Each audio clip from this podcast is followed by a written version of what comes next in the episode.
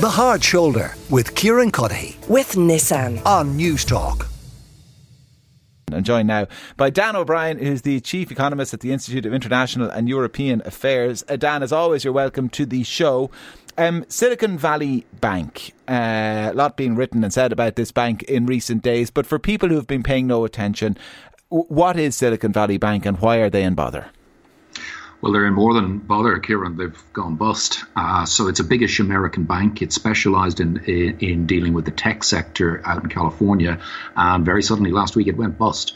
Uh, it's caused a mm, something of a panic. Uh, over the weekend, the American government had to step in and basically guarantee all its deposits.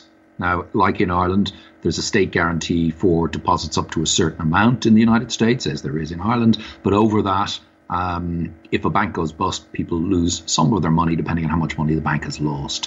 What the American government had to do yesterday was an emergency measure, a little like what happened in 2008 here, where the government guaranteed the banks. Um, that is what the US has done to a lesser extent uh, in, a, in an attempt to stop a wide scale financial crisis and panic. Now, uh, why have the American government made that decision with this bank? Because they have let banks go to the wall there before.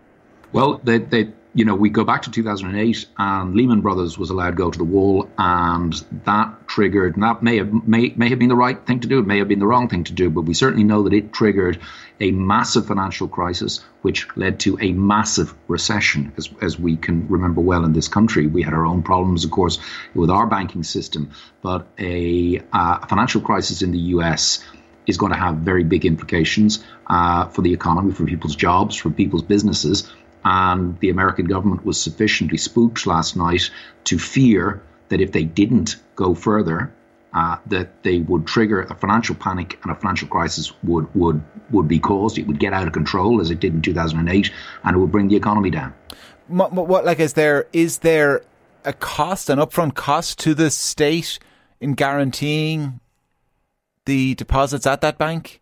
Uh, well, there probably won't be, uh, but as we know from our own uh, guarantee, what something when it looks as though it may not cost something, mm. uh, it ends up costing something if things go badly wrong. Now, I think there's a big difference between this bank because the major investments this bank made were in something that is usually considered a very safe asset, which is American government bonds. Now, what's happened in recent years is the price of those bonds has fallen.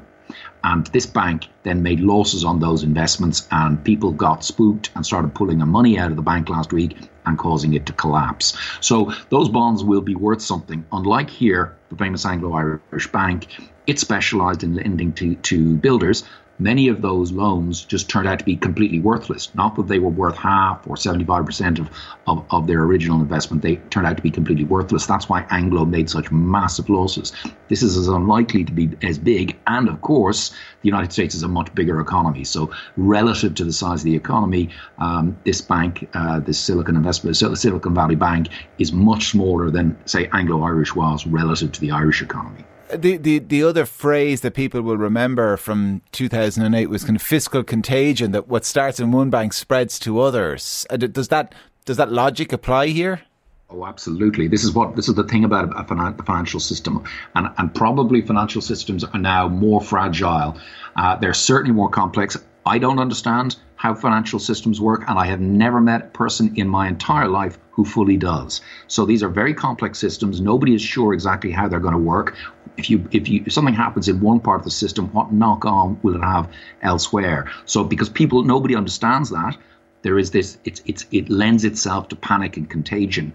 And today where everyone who looks at these things is looking very closely at other weak links, both in the US and over on this side of the Atlantic, to see if a contagion effect is happening. What are those weak links? Well, we, we could look at in Europe, we could look at certain countries in Europe, notably Italy is a weak link. Uh, we could look at some of uh, some financial institutions in in Europe that are less strong than others. So there is that that's what I suppose those of us who watch these things are watching out for. Are there market indications that the the values uh, of assets around these countries and institutions are falling uh, worryingly fast? That's what we're looking out for. Thankfully, so far it doesn't seem Uh, this looks to be contained, but it is a very fragile situation. I mean, not to take too selfish a view of things, but I mean, uh, uh, might, might, Ireland as a state, might any Irish institutions be considered weaklings? Are any Irish institutions actually exposed to, to Silicon Valley Bank? Uh, not that I've heard of. Uh, let's say there, if, if, there's a financial crash in the United States of the kind that happened in 2008, we are going to be very badly affected. There's no escaping that. The difference now is the Irish economy um, the Irish financial system is is is in much better shape than it was back then. We had our own homegrown bubble that burst back then. Mm. We don't have that now. Uh, so the economy is in fundamentally good shape. Uh, the financial system is, or at least the domestic financial system, is much simpler and smaller. Uh, so we could be, as I say, if there's a big financial crisis, global financial crisis, we will suffer. The difference between now and 2008 is that we probably won't have a domestic component to it mm. because we had our own bubble back then. Uh, the, the, the, there's probably not the same domestic concerns, though, in the United States either, are there, that existed in 2008? And people will remember again, uh, without necessarily entirely understanding the issue, you know, subprime mortgages and all of that. Well, but exactly as you say, you know, it was only until subprime mortgages became a big problem that people actually understood the extent of the weakness. That you know you've tens of thousands of people like me, economists and bank analysts and all this sort of people, and you know we didn't see uh, at 2008 the financial crisis see the weaknesses that were there. All of you know all this analyst, which goes back to my early point that nobody really understands exactly how financial systems work. Now, in my view, there is certainly a risk that we have another financial crisis because we've had a very long period of ultra low interest rates and banks, central banks printing money, that caused asset prices to rise across the board. Is there a bubble there? Uh, there potentially is. Um, and what are we seeing now as interest rates go up? We're seeing prices of some of those assets coming down, and that's causing problems. It's exactly the problem that caused this bank to collapse. Uh, will there be more problems? I would be absolutely certain we're going to see other things uh, go go wrong. Will there be another cr- uh, financial crisis? I just don't know. Hopefully not. I, mean, I know economists hate being asked to predict the future, but in terms of kind of potential economic storms in the horizon, uh, is is this potentially the most significant? Is it the one you're more worried about than others? I, I think financial fragility is certainly something that that that if it goes badly wrong, uh, if we were to, for example, have another eurozone crisis in Italy, were to get into trouble, that that would be very, very bad. So, you know, of, of bad things happening economically, um, a, a serious financial crisis running out of control is certainly the sort of thing that keeps me awake at night. How much work has been done in Europe since 2008 to buffer the, the, the, the bloc and countries like Italy from exposure to kind of financial crisis, or, or, or to a degree, you know, was kind of an eye taken off the ball because of uh, fairly um, hospitable economic conditions globally.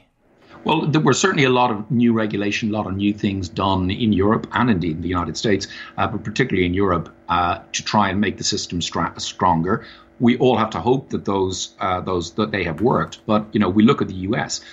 When when we look at how this bank went under and how the regulators didn't spot it, it now just seems absolutely incredible. So you know, if the Americans can make a mistake in the way they regulate one of their banks.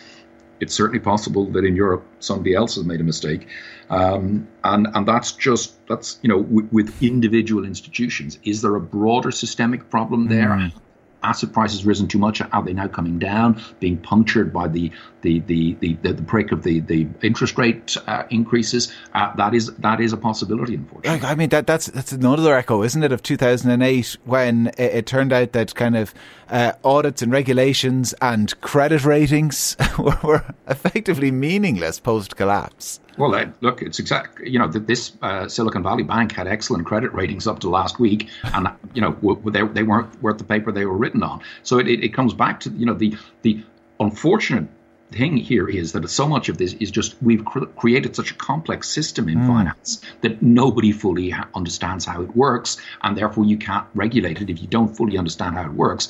How do you regulate it well?